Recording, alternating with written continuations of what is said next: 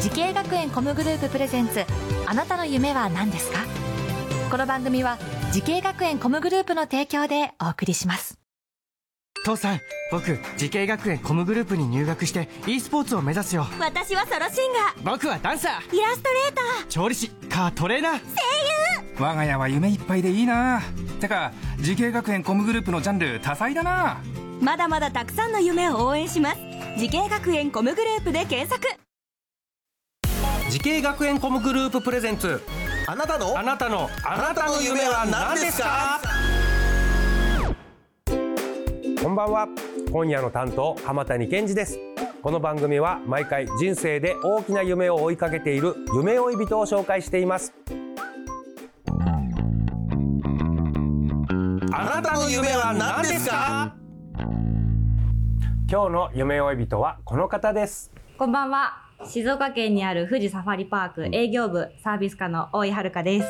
大井さんよろしくお願いします。よろしくお願いします。いや富士サファリパークですか。はい。本当に本当に本当に本当にライオンだですよね。はい、おっしゃる通りでございます。うわすごいサファリパークの人。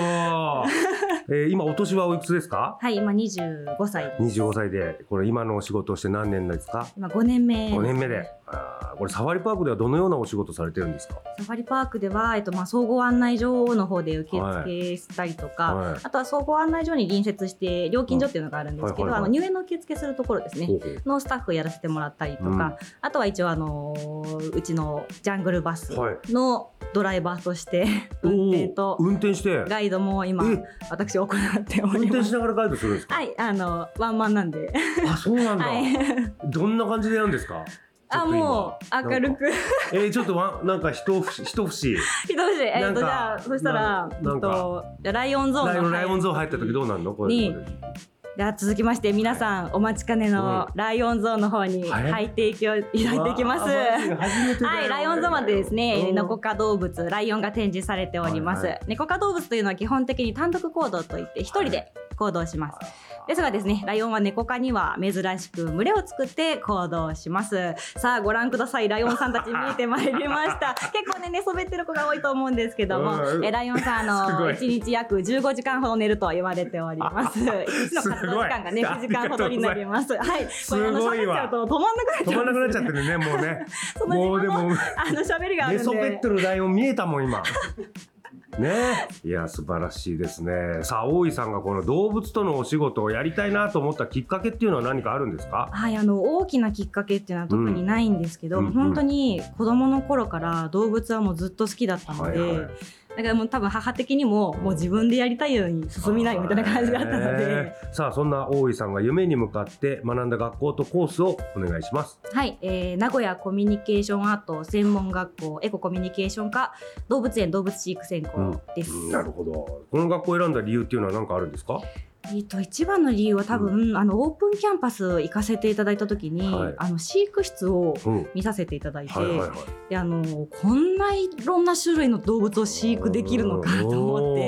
例えば何がいました？動物。一番最初に印象に残っているのはあの混合インコあのベニコンゴウインコっていう大きいインコがいるんですけどベニコンゴウインコ。が、まあ、入り口にバーンといてでその先進むと、まあ、ウサギモルモットっていう、まあ、小動物ですね、はいはいはいがいてあとリスもいましたし、うん、あとミーアキャットがいたのが私多分うわミーアキャット。びっくりしてミーアキャットって学校で買っていいの？みたいな。ミーアキャットってあれだよね、なんか。あ、そうです、そうです。あの、こうやって前を、前、小さい前習いみたいなのして。あの、ライオンキングに出てくる。そうそう。で、仕事で、四五匹で、こう、あれ、ね、見張りですね。はい。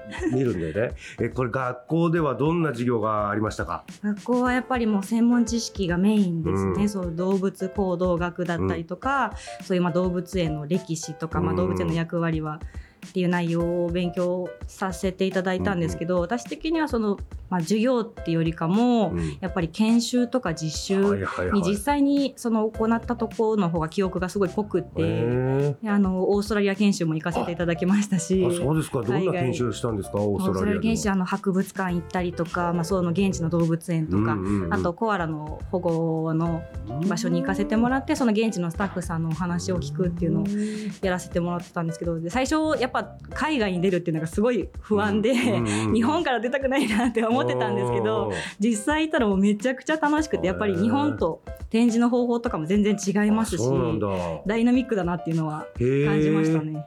え何が違うんですか？日本の動物園とオーストラリアの動物園。なんでしょう？展示の方法にもうすごく壮大さを感じるというか、そのお客さんがあの見えるっていうのをちゃんと計算されて展示されてるっていうのがすごい感じてあとはやっぱり動物の距離も結構近いのも感じましたね。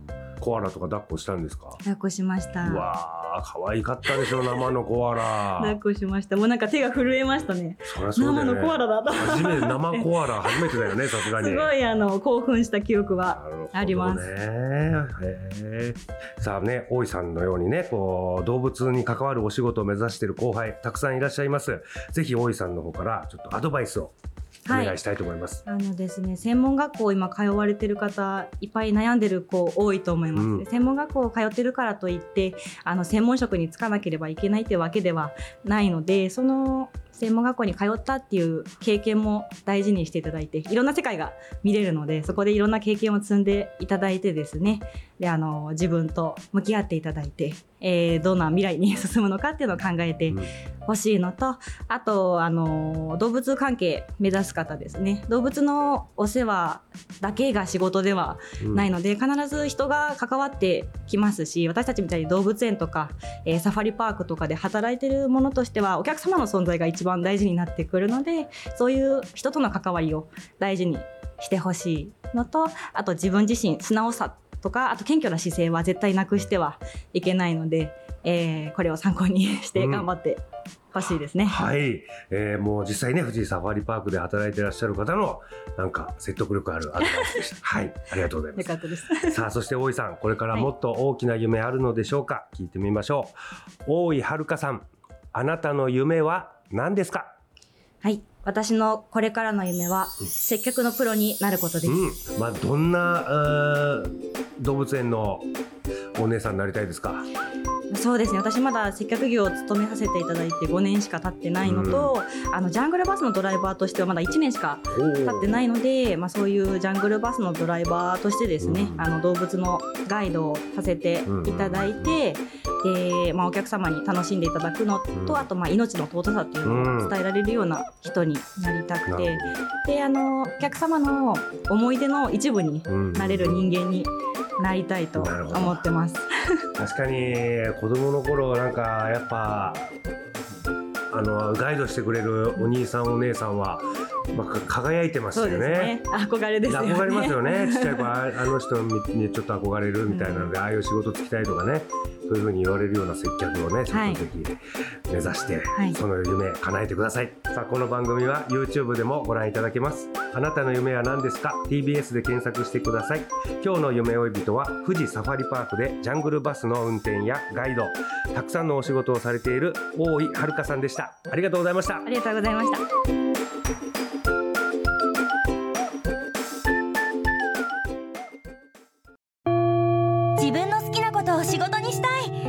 資格は持っていないし高校では勉強づけ。私の夢を叶えられる専門学校があればいいな。あなたの夢は何ですか？滋慶学園 COM グループはあなたの夢を実現します。